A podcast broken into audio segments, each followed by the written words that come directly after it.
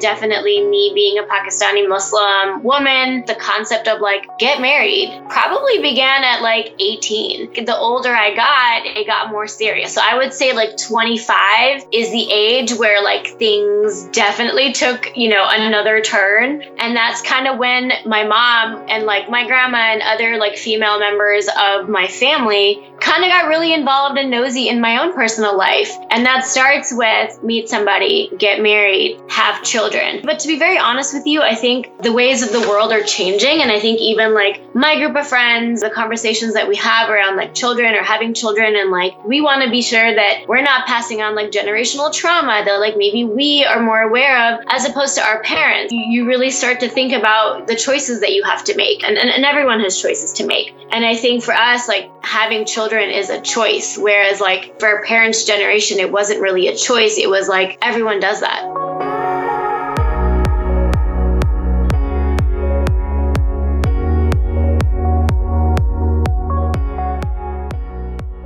Each of us are on our own unique life journey. And for some of us, we have yet to find the one to start a family with. So, what do we do when society is constantly reminding us of our ticking biological clock and how do we approach the conversation of having kids when we are truly ready? You're listening to Unsweet and Unfiltered, the podcast, episode 9 of season 4.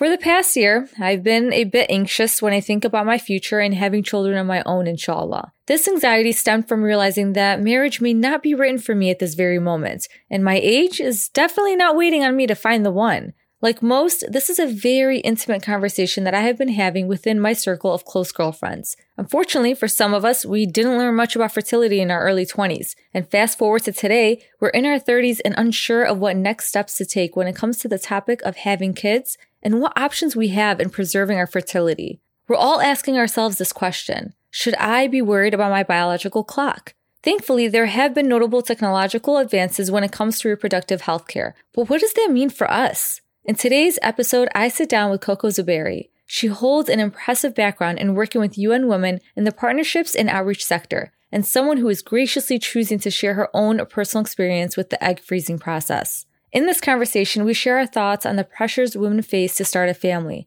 how we truly feel being in our 30s and being unmarried, and what motivated Coco to make the decision of freezing her eggs.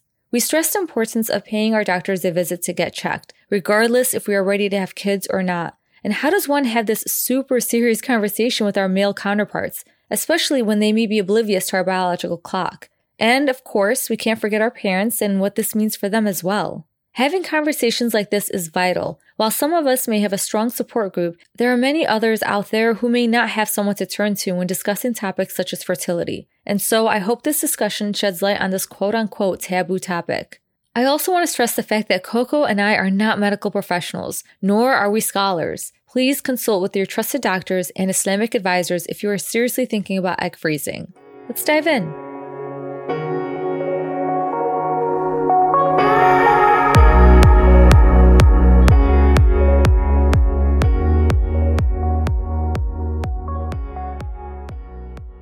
Thank you so much for joining me today, Coco. We're going to talk about a very personal life experience. So I really want to thank you for even sharing this part of your life with us. We are going to talk about the process of egg freezing, but everything that also led up to that choice and what it means for you to finally kind of take the reins in regards to your own body and your own choices. I would love for you to first, inshallah, introduce yourself and then we can get right into it.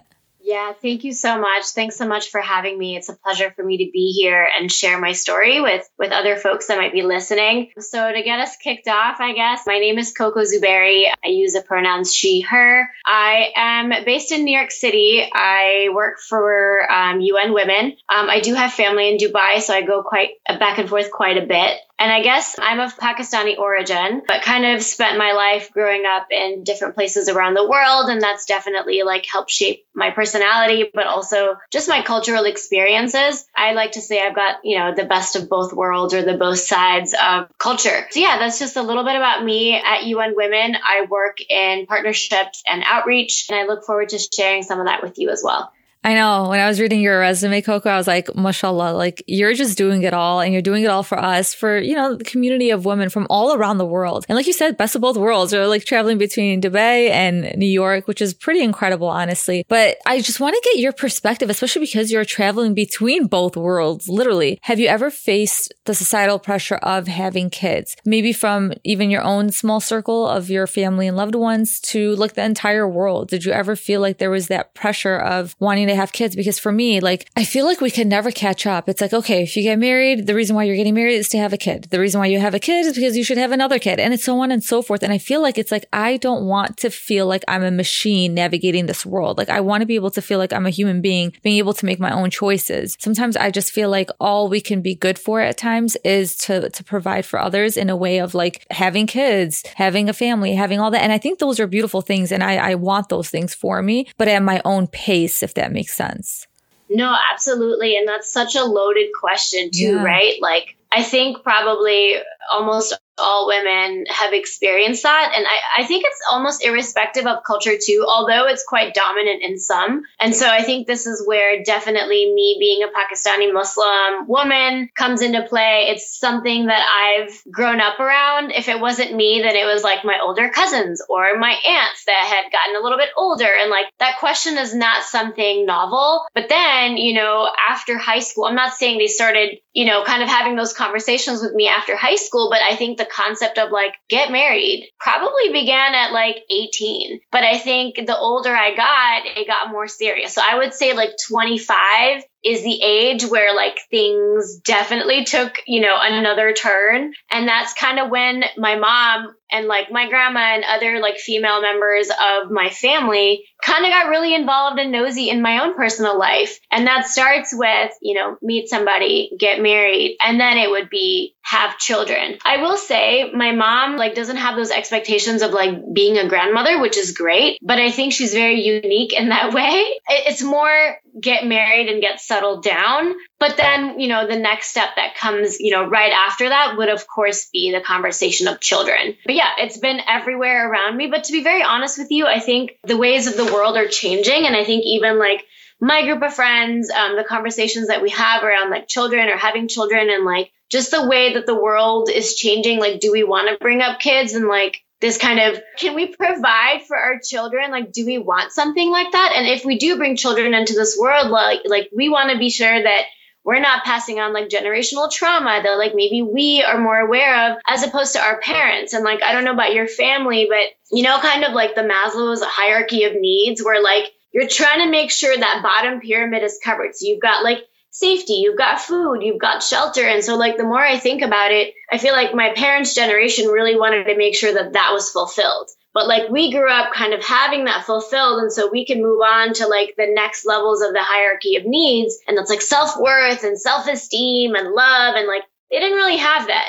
But like we have those choices and we like get really, well, my mom says you get really nitpicky and like, why wouldn't I be? You know, that's not my concern. My concern is at like a different level. You really start to think about the choices that you have to make and, and, and everyone has choices to make. And I think for us, like having children is a choice. Whereas like I think for our parents' generation, it wasn't really a choice. It was like everyone does that. Yes, it was an expectation for our parents. Thank you for all of that, honestly, because this is something that I haven't been too comfortable in talking about publicly, but I would talk about it with my circle of friends. And I'm like, in 10 years or 20 years, when we do have kids and they're teenagers, how is the world going to be? Is that the world that I want to raise them in? I just feel like we're almost in a way, and I don't want this to be an anxiety inducing type of conversation, but I, I really don't know where the world is going. And you feel like you're losing control slowly. So I feel like the only choice that I have right now is either to bring kids into this world or not to. And I don't want it to be in between those two extremes, but it's also like I would love to afford the ability to be able to make that choice without feeling rushed, making that life changing decision for myself and not making it for others and not allowing it to be on the timeline of others. Like sometimes majority of our life or a good chunk of our lives, we were living it on somebody else's timeline. Either it was society or it was our family. And again, it's not just our culture. This spans across all cultures. For once, I feel like, okay, I'm a grown woman. I'm an adult. I need to start, you know, taking accountability and not making making choices and blaming others for the way things are turning out. And this is the first thing that it's like, okay, whoa, like this is on me right now. And I have to decide like what I want to do. And I think this is why these conversations are super important. So we can talk about these things publicly because at the same time, I feel like, yeah, a lot of these conversations are happening behind closed doors. And me and my friends are very unsure about this topic. We're unsure if we're making this decision for ourselves because this is what we want, or are we still on the pursuit of happiness and not our own? I want to talk about like reproductive health in general. We're not going to do a biology class right now or anything or anatomy class, but more so like when it comes to you traveling between like Dubai and New York and stuff like that, is it more taboo to talk about this in certain parts of the world? Do you feel like we're also behind on reproductive health because of the fact that this has been a taboo subject that we don't openly talk about this because you are expected to have kids? So that's a really interesting question and definitely a taboo I mean, it's a taboo in the United States too. Definitely a taboo, of course, in like our part of the world and like Muslim world, yes. But if you look at the way like politics is changing the course of, you know, the world, this is a really iffy topic in this country. And like, we don't think so, right? Like, we think the West is so progressive and advanced and blah, blah, blah. But you kind of really need to look at like the way the politics are being shaped and developed and the world that we're living in right now. There's kind of this shift to where there is that like, more of a conservative, at least in this country, it's more of like that I guess that's kind of what you feel in the environment. So to give you an example, in this country, when Trump got elected, one of the first things he did was there was kind of this pushback on women's rights work. And, and another thing that he did was he took away a lot of funding to UN agencies. And one of the UN agencies that particularly focuses on this work, it's called the UNFPA, which is the UN um, agency for like family planning, sexual and reproductive health, although it's not phrased that way, only because you have to ensure that governments are wanting to kind of provide and donating to that agenda, but it's very, very tricky. I'm giving you these examples because it's not just a cultural thing, it's also a political thing. And then once again, it ties into like how you're going to get voters. What is the rhetoric and like how you're going to get those folks to come vote for you? Like, where is the money going? You know, I just want to acknowledge by saying it's not just the East, it's also the West. But of course, like with us, our guiding principles sometimes can be um, religion. So, like, if you look at the Middle East, it is what religion says about certain things. And like, we don't have to get into the nitty gritty, but like, even the way abortion is looked at in Islam, it's very different. It's like your school of thought and like what different people say about it. And so, yes, it's a taboo. I think there's a lot more education here in this part of the world. There, we kind of shy away from that. I think even the way that I talk to my friends about stuff here in the United States versus like the conversations that I would have, maybe in a little bit more of a public setting, I would definitely have to like filter myself out. And so I know when I need to switch on and off and to whom and like who is my audience. So I definitely like cater um, myself accordingly, kind of code switch a little bit. But I think, you know, that there is a change. People are talking more about it. When I look at like even podcasts or like Instagram accounts in the Middle East, like that's definitely changing. And I think it's more just focused on awareness and education, which I think is so great. We don't have to get like super progressive. I think that's like a personal choice, but I think it just kind of starts with education. So, like, at least we know, at least we're aware, and then we can make those decisions according to our own faith or like where we stand or what our family setup tells us what to do. So, I just think as long as you're informed and then you can make those decisions rather than you're coming from a place of like, having no education, that's two very, very different things. It is. It truly is. The reason why these conversations are are so important is that so we can have the solutions and the knowledge that we need when we reach that point, when we do decide to make these decisions, so that we know that there are options out there. I think for a lot of us, or at least the people that I was surrounded with, or even extended family, there have been couples who have struggled to have children. And and then it's just like you have to figure out what to do in that moment. And this is all new to you and you don't know what options you have in that moment. And I think that's like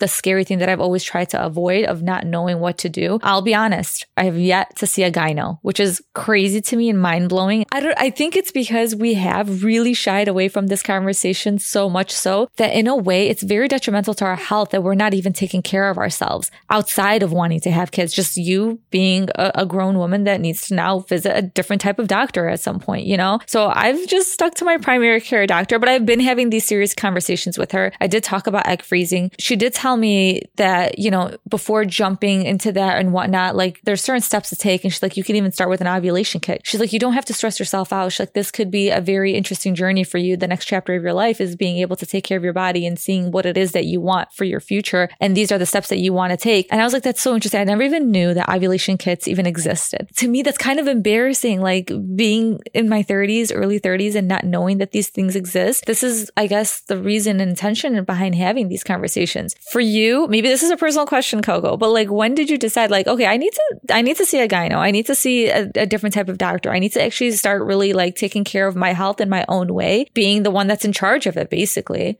Yeah, um, so this is a really interesting one. So my mom's actually a doctor, um, not a gynecologist. She's a geriatrician, so focusing on older older people care. But you know what? She grew up in a society that was all about shame and taboo when it comes to the woman's body, and so growing up, I did not have those conversations with her. And I was just talking to a friend of mine, and we've had these conversations, at least in like South Asian circles, about like, when was the first time when you got your period, and what was that conversation that you had with your mom versus like a white mom in the United States and the conversations that they had, where like they'd be like, here's a period kit, and they'd give you like all the things. And that's definitely not the conversation I, I had with my mom. And it was super awkward. And like, you know, so I started thinking about that. I started having those conversations in my circles. But I definitely think for me, my journey was, to be honest, I'm very lucky. Alhamdulillah. I have friends that are very intellectually stimulated all the time. And so we're just like a curious group of people. But I think also my profession and kind of being around those groups of like, you know, I've interned at like domestic violence agencies. I've worked in like that women's sphere. And so obviously the conversations that are coming up are a little bit different had I been somewhere else. I'm surrounded by women, all sorts of women of all shapes and sizes, of, you know, all diversities. And so these are the conversations that come up. And so I think A, just I started developing an interest because I was like, well, why don't I know these things? Kind of like going back to what you were saying, right? Like, why haven't I seen a gyno? Why is this a taboo thing? Like I said, like for me, for my mom being a doctor, she didn't really want me going to a gyno because they think, oh, the minute you're going to go to a gyno, like what does that mean? What are they doing behind closed doors? And it's like kind yes. of just want to do a general checkup. That's all. Coco, literally the other day, my mom went to the doctor's office and it's a whole brand new office and everything. She's like, "Oh my god, it's so nice." I'm like, "Yeah, I seen it. so nice." She's like, "Wait, why were you there and when and why? Look, what's the reason?" Yeah. I was like, "I can't believe like I have to hide the fact that I'm going to the doctor's office because I don't want I, I don't want her to start thinking certain things. So I try to avoid exactly. that, and I'm like, okay, never again. I will not mention that again. Yeah, and it's really sad because I'm like, I could be bonding with my mom over these things because it's stuff that she went through. It's stuff that like her sister went through. And, and it's just a shame that we're so bogged down by like cultural taboo and stigma. And I'll give you an example. There's um there's this Bollywood movie out there called Padman, and it's kind of about this in Hinduism and in Indian culture. When a woman is on her period, she actually and this is in, in, in rural parts of India where she has to spend her life kind of separately from like the main area. So like they kind of created this space in the back of the house where like while she's on her period, that's what she has to do. She has to use like different utensils. So she's kind of considered like dirty or unclean or whatever. And like this is kind of also i think in orthodox judaism they share the same same belief and so i was watching this movie on like the big tv at home and my mom was like what are you doing she's like what if your dad comes and sees and i was like Oh, First gosh. of all, it's a Bollywood movie about a man who's trying to like build pads for his wife in rural India. It's based on a true story, and it's not like my dad doesn't know. Like, why are we shying away from this? And she literally told me to go watch it in my room.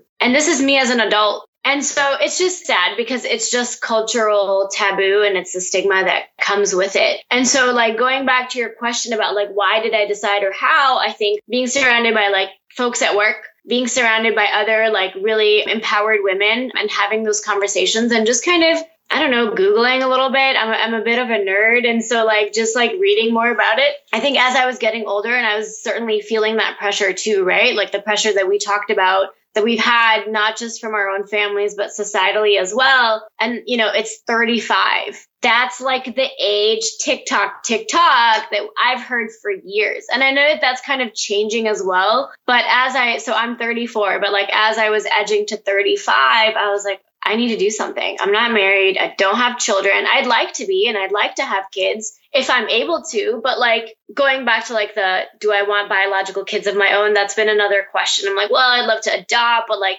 the closer you get to it and like the closer you get to the fact that it might be taken away from you, you kind of get in this space where you're like, what proactive measures can I take?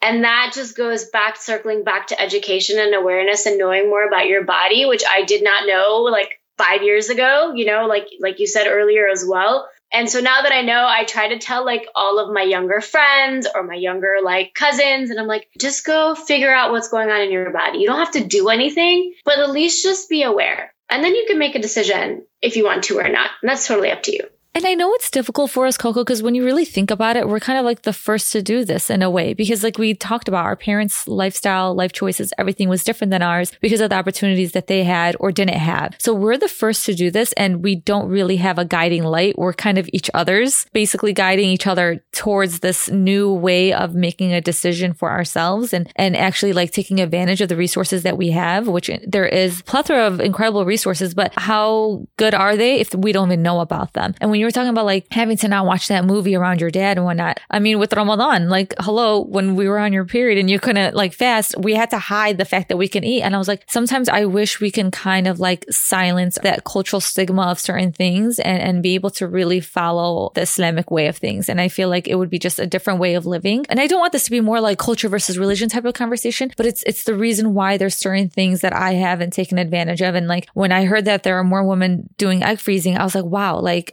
I am just in awe and awe because this isn't something that's very common. It's still new. And, and then there's women like you who are actually publicly speaking about it. And I honestly really commend you for that because it's not an easy conversation to have privately, let alone like publicly. So before we dive into that, there's like one more thing that I really want to talk about. And it's just the comfortability of this conversation. Like you said, you can't hide the fact that our biological clock is truly ticking. And there's certain things that I feel like if you are starting to get to know somebody, how comfortable are we with having these type of conversations. For me, I feel like it's honestly necessary because I think sometimes for guys, they don't get these things. They don't understand like, this is my age. What choices do we want to make when it comes to actually starting a family and stuff like that? Like, I, I think these are very serious questions, but I think a lot of times we kind of avoid these questions because they're tough. They're, it's a tough conversation. Have you ever like found yourself getting to know somebody and actually being open about that part of your life? Yeah, I, I have. And I think going back to like men not knowing, I mean, let's say 30% of us do know our own bodies, like, you know, leaving the 70% of us like not knowing how are men gonna know when yeah. we ourselves don't know about our own bodies exactly. like how can we expect for them to know right and so i think once i gained the confidence so I, I, froze my eggs last year and i think that started with being comfortable and having that conversation with my mom she was extremely uncomfortable by the whole idea did not want me talking to anyone about it kind of wanted to keep it under wraps and I, I just thought about that more and I started just wanting to talk about it more because I think it'd be one thing if I saw like just use the example of like a white woman. It'd be one thing if I heard like a white woman talking about freezing her eggs, but if I saw like a Muslim woman talking about freezing her eggs or someone that looked like me talking about freezing their eggs, like it's just more relatable. And so like once I did that, I just had a lot more confidence and I'm like, well, I want other people to know. There are times where I feel uncomfortable talking about it or putting myself out so publicly. I'm like, but if it's going to help like or make a difference in like maybe two people's lives, then I've done my job. Then I've done, you know, then I feel, I don't know, impactful and I think everyone wants to have some sort of impact in other ways, right? Like, but we can't all save the world. Like that's that's not going to happen. But if you can make that positive impact, or someone's life can change based on your experience, or they hear you, like why not? To go back to your question about like, have I had those conversations? I have, and I think only after that confidence had built up. And I say this because A, like men not being aware, but I think also like thinking about like Muslim men or like Arab men, there is this need for like genetically wanting to have biological yes. children. I don't know what it is, like obsessed with the facts of like passing down their genes. I don't have that obsession. I'm very okay with like providing a home to a child regardless of like if they're my biological or not but for men and the conversations that i've had in the last year or so with different men in my family or like my brother or whoever there is this need and that's once again it's societally uh, ingrained in their minds it's like, it's like a must have. It's what you do. And so as I started talking to different people, some people are a lot more aware. And so I'm like, hey, like, you know, I'm going to be 35, just so you know, like I frozen my eggs and kind of want to do a little bit more of that. in case there's this need for like biological procreation. Um, but just so you're aware. And and some people are like, okay, cool, that's really interesting. Or some people are like, I have no idea what you're talking about because like my aunt had kids when she was like 43 so like why would it make a difference to you but like my aunt did it so like why wouldn't you and i'm like well the female body is very different we're yes. not all the same our genes are very different people have different health issues like I have different health issues. Other people might have other things that they've gone through. We're not the same. So stop treating us the same. You know what I find interesting though when it comes to our age? Like if we're not married, all of a sudden the clock is ticking. Like you have to get married, you have to have kids. But then if you are married and you have kids, all of a sudden, no, you can still have kids till you're 40. Do you get what I'm saying? Like how like you're rushed when you're not married, but when you are married, all of a sudden your body can make kids until you're 45 or something like that, according to society exactly. and family. I'm like, I don't know, pick a side, choose something because I'm getting confused. And I think like the numbers game or the age game, that's a really tricky one to play with and something that we should definitely stay away from. And even when I talk to myself about like this 35, I'm like, yeah, but like that's the majority based on what? That's like biological research based on what? It's like research based on like maybe 10, 15 years ago, but like we live different lives. We eat very differently. I don't know what is in our food. It affects our bodies. We have a lot more immunocompromised folks now, like dealing with a lot of other issues that people were before in the past. And so all of that plays a role into like how that changes our body. And so going back to all of it, it really just goes back to be a little bit more aware and check in with your doctor. I think awareness is key. And so you can make informed decisions, whatever those are.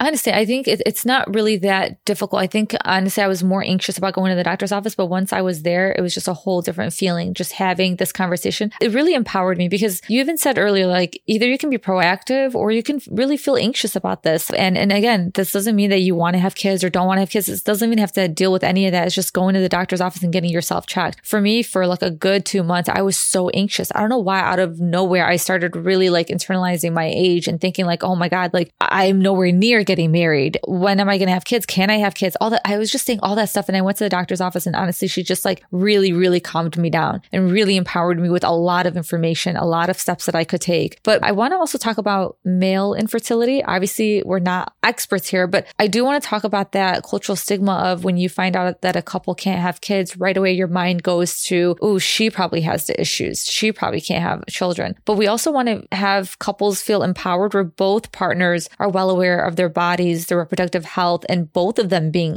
getting checked and not just the woman in, in certain couples, you know? Can we talk about that and how there's like there's just heavy regulation on women's bodies versus men's bodies. It really took me a long time for me to truly love myself, but not in just in that way, but to really take care of myself and not to be ashamed of the way that my body operates or anything like that, you know? So, but I do want to talk about male infertility really briefly. And what are your thoughts on that?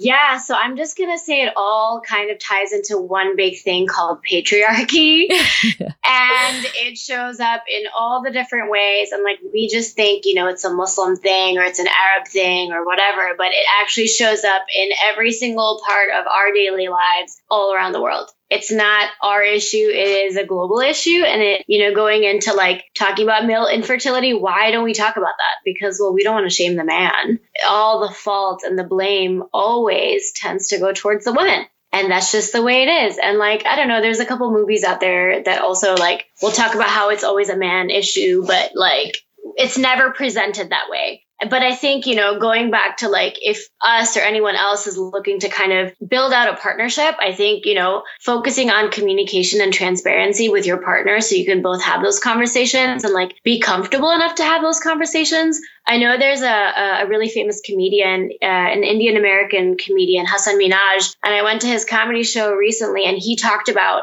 his male infertility issues, which I thought was great because I'm like, wow, this guy's really using his platform and just kind of shows like progressive, educated mindset where like this might help other people. And like this is not, it's not a taboo or it's not a stigma. Like we can't control that. And like going back to like you know, feeling anxiousness about certain things, you can only control the things that you can control. So kind of using this as a segue to like how I took control of my own body, it was, well, I can sit here and be anxious and think about like, well, am I going to get married? Should I get married? Should I just like find the right guy that like my mom sends along the way and just settle down?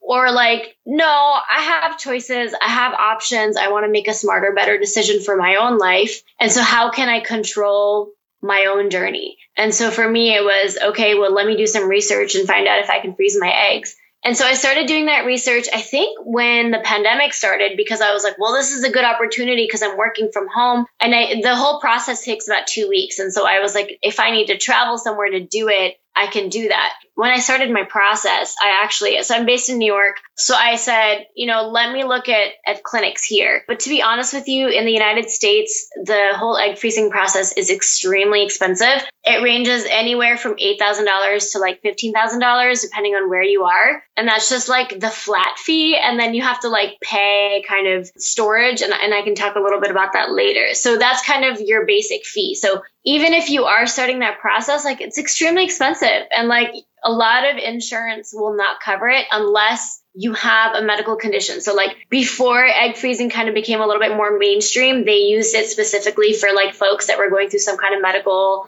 So like if you've had cancer or some other kind of um, illness that might affect your body repro health. But now they've kind of referred they've changed the name to like more of an elective process so you can do that but then in that situation a lot of insurance companies won't cover however I know there's this like new thing, at least in the Silicon Valley, where like a lot of tech companies like Facebook and Google are paying for that because like you're spending the majority of your life kind of slaving away in this like corporate culture, which might like take away time from like, you know, starting a family. And so they'll pay for these processes. But so for me, like that was a big hefty price tag. And so when I started doing more research, I found out actually there's a couple countries in Europe that do it for a lot cheaper. Spain being one of the most progressive countries when it comes to repro laws. And I would say the price tag, like if I had to just kind of give out a solid number in Spain, they do it for like $5,000. Oh, wow. So if you just look at the price tag for like what we pay in this country and like given where our healthcare is at and like given that people don't even have basic healthcare and then looking at like if you want to make the next step of making elective choices about your own body and like how this country rates in terms of like repro health, going back to what we were talking about, like it's like they don't want us, they don't want us to win.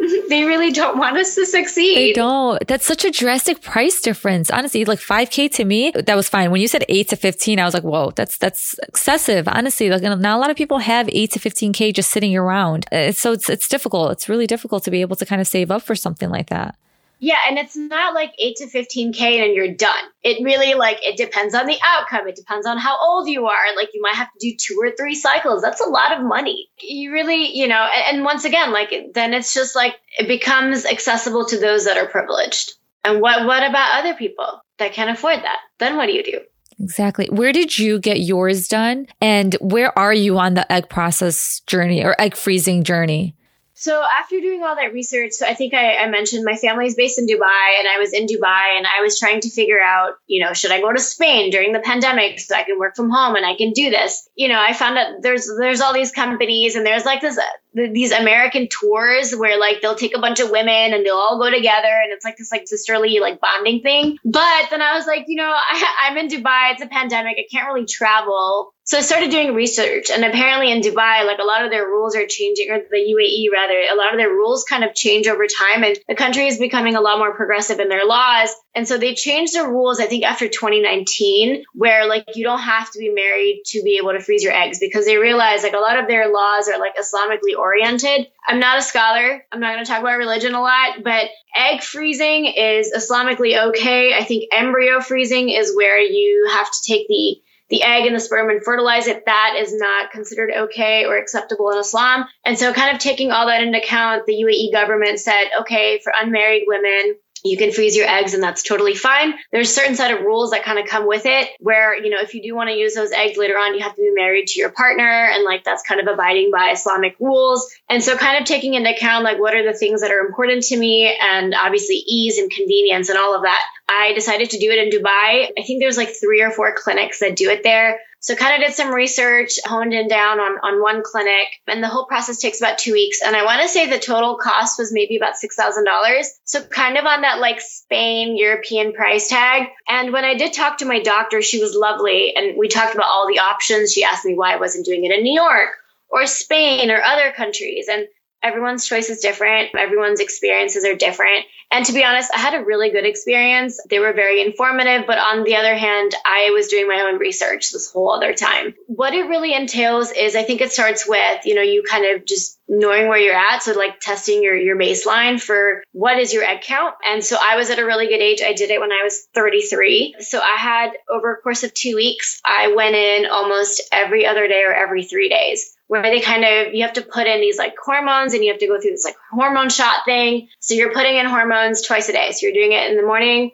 and then you're doing it in evenings and you're kind of not like insulin, but like you're basically injecting yourself. It's not hard. It looks hard when you first started, and I was freaked out because I was like, needles scare me, but yeah, it's fine. We're a lot more stronger and a lot more resilient than we think we are, and it was fine. I did it on my own, and then you know, then comes a retrieval process, and then they tell you like how many eggs you were able to retrieve or not. And once again, everyone's different, everyone's body is different, and so like I'm not going to dish out numbers because everyone's outcome could be different. But like obviously like the healthier life lifestyle that you live, the better it is in all instances. Um, I will say I was reading a few statistics about like just the whole egg freezing thing in general, and I read something like in 2017, there was 23 times more people got egg freezing done as opposed to 2009. So, and then that number has probably increased like where we're at now because people really look at like the pandemic kind of stealing two years away from their life. So like a woman in, in her 30s, like mid 30s, those are crucial years where you're, you're thinking maybe you, you meet someone and you find a partner and you get married and you want to have kids, start a family, but you've been closed for two years. Like, but your, your numbers are still ticking. you can't yeah. stop your biological clock. And so for me, it was okay. Well, you know, I was, I, alhamdulillah, like I was privileged and I was able to do that. And I went through that experience. I would probably have to do one more cycle, to be honest with you. Did it have any reactions towards my body? No, but everyone experiences it differently. So I don't know. I was really excited about the whole thing, to be honest with you. I'm a little bit experimental on my body in that way where I was like, you know what? I've put my faith out there. I put, I prayed istikhara before I did it. I was feeling really good about it and alhamdulillah, everything went really well. So we'll see. Am I going to use those eggs? I don't know. Maybe I find someone and I get married in the next year or so and I might not need it. But this is kind of a little bit of like an insurance policy. I saved up enough for it and I could do it. This might be a dumb question. Again, I am somebody that has not gone to the gyno. I only go to my primary care doctor. So you said that you might not need those eggs. So does that mean that they didn't take all of the eggs out? They still leave some behind? So the way it works is when a woman's born, you're born with a certain amount of eggs. And then over time you kind of lose you, you lose eggs on a monthly on a monthly basis, right? Related to our period. But the problem is after the age of 35, not only are your eggs significantly declining, the quality of the eggs is also declining. So like Unfortunately, if you do get pregnant after the age of 35, you're automatically considered a high risk pregnancy. A, because of like your body and your age, but also like B, that the likelihood of your child being born with like birth defects kind of increases. And so this, that's why this, this 35, they're like, if you can do everything before 35, if you can save it before 35, the quality of your eggs is better. And after 35, it just kind of declines. So I think that's kind of the important part. The age plays a big number with the egg freezing. When you take the hormones, that's basically you getting more hormones in your body so you can produce more eggs so they can take it out.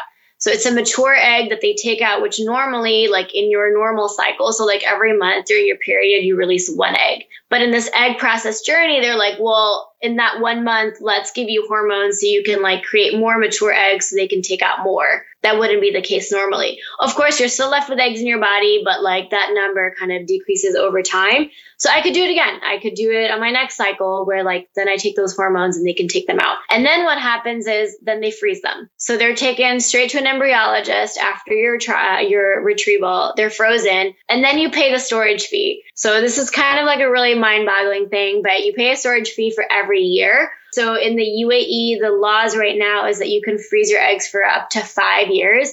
I think in Spain it's about 10 years and those laws change. And so it's really important, like, which is why it's like, if you look at patriarchy or like whatever, it's politics plays such a big role in your life. Society plays such a big role in your life and you don't even know it until you're like doing really specific things. And then you're like, wow, these policies really impact my day to day.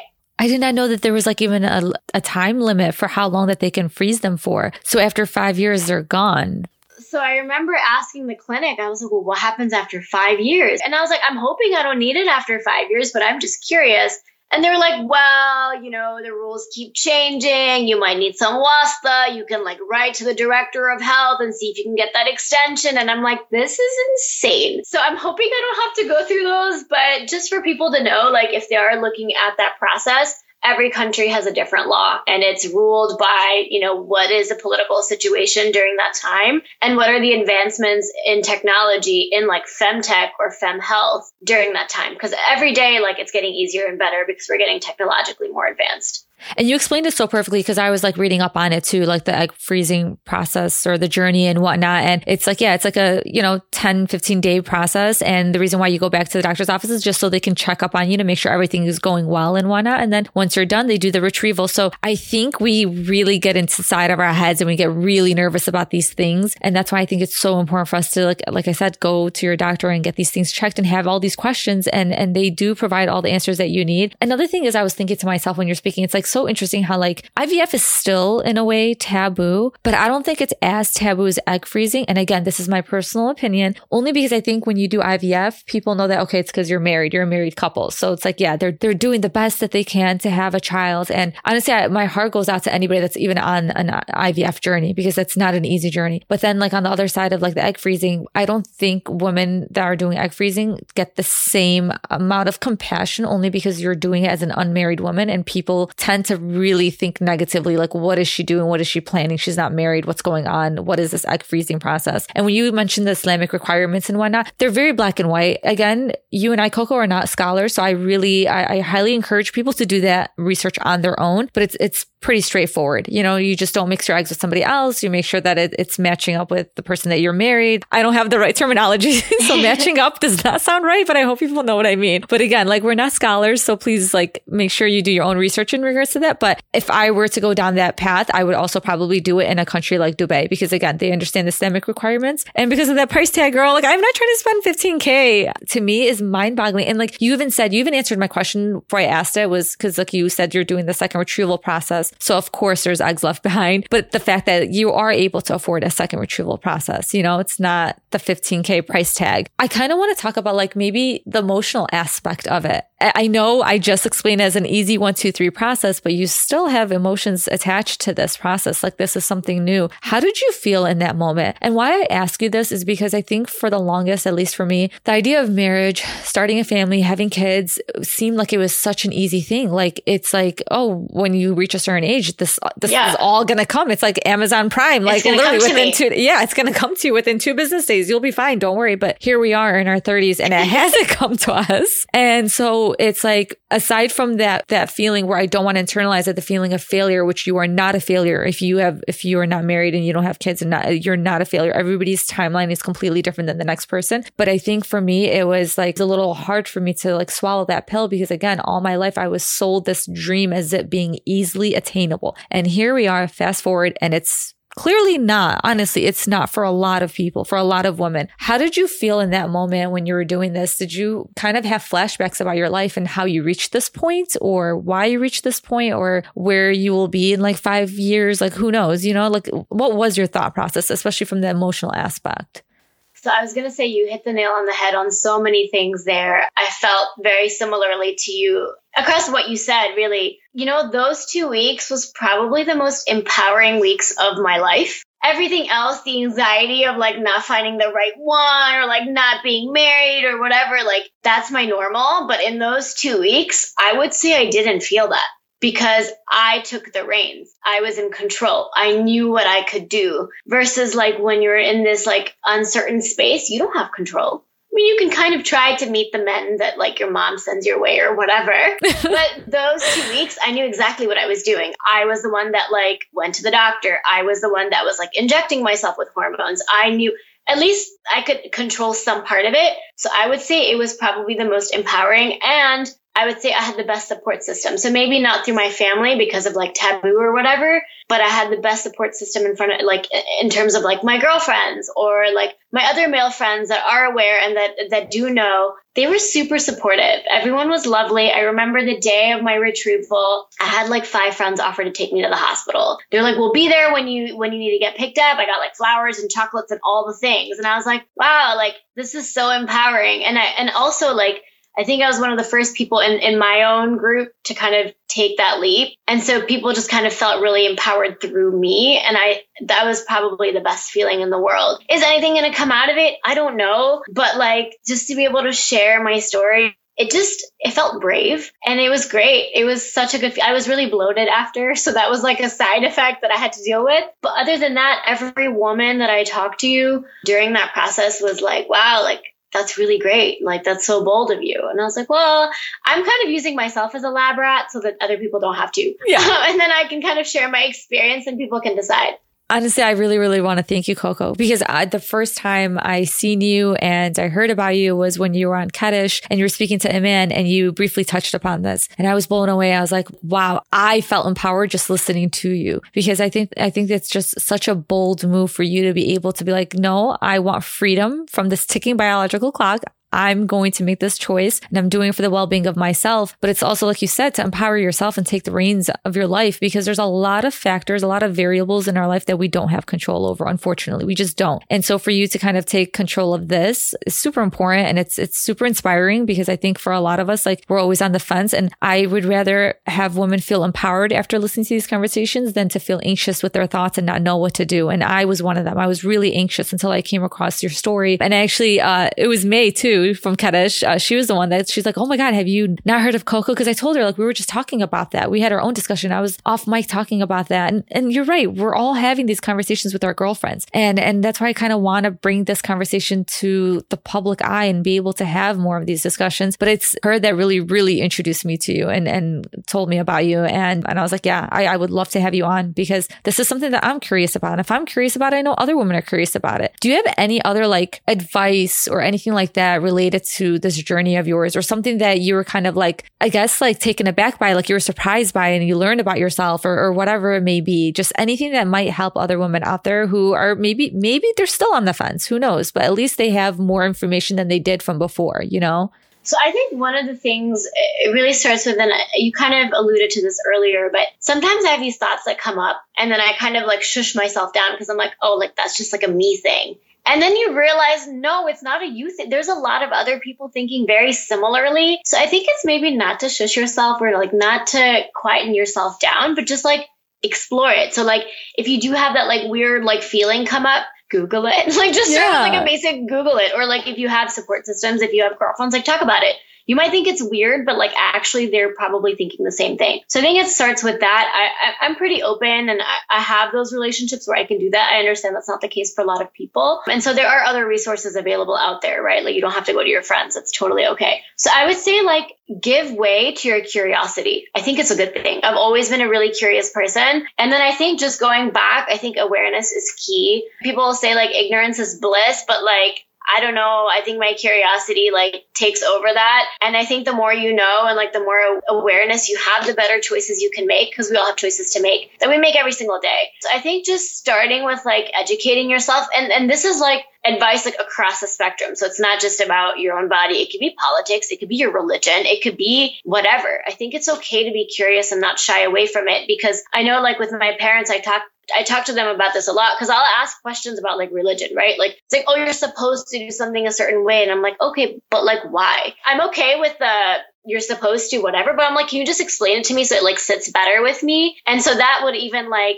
strengthen my opinion about something. So something to give it a little bit more rational thought and I think that that advice like cuts across like everything. I think you mentioned this, Coco, but like, how did your parents react to it again, to your egg freezing? Because I know your mom was kind of like, "Ooh, what is what's going on?" But like, how did they now? How are they now? Like taking it in after you've done the process like one time.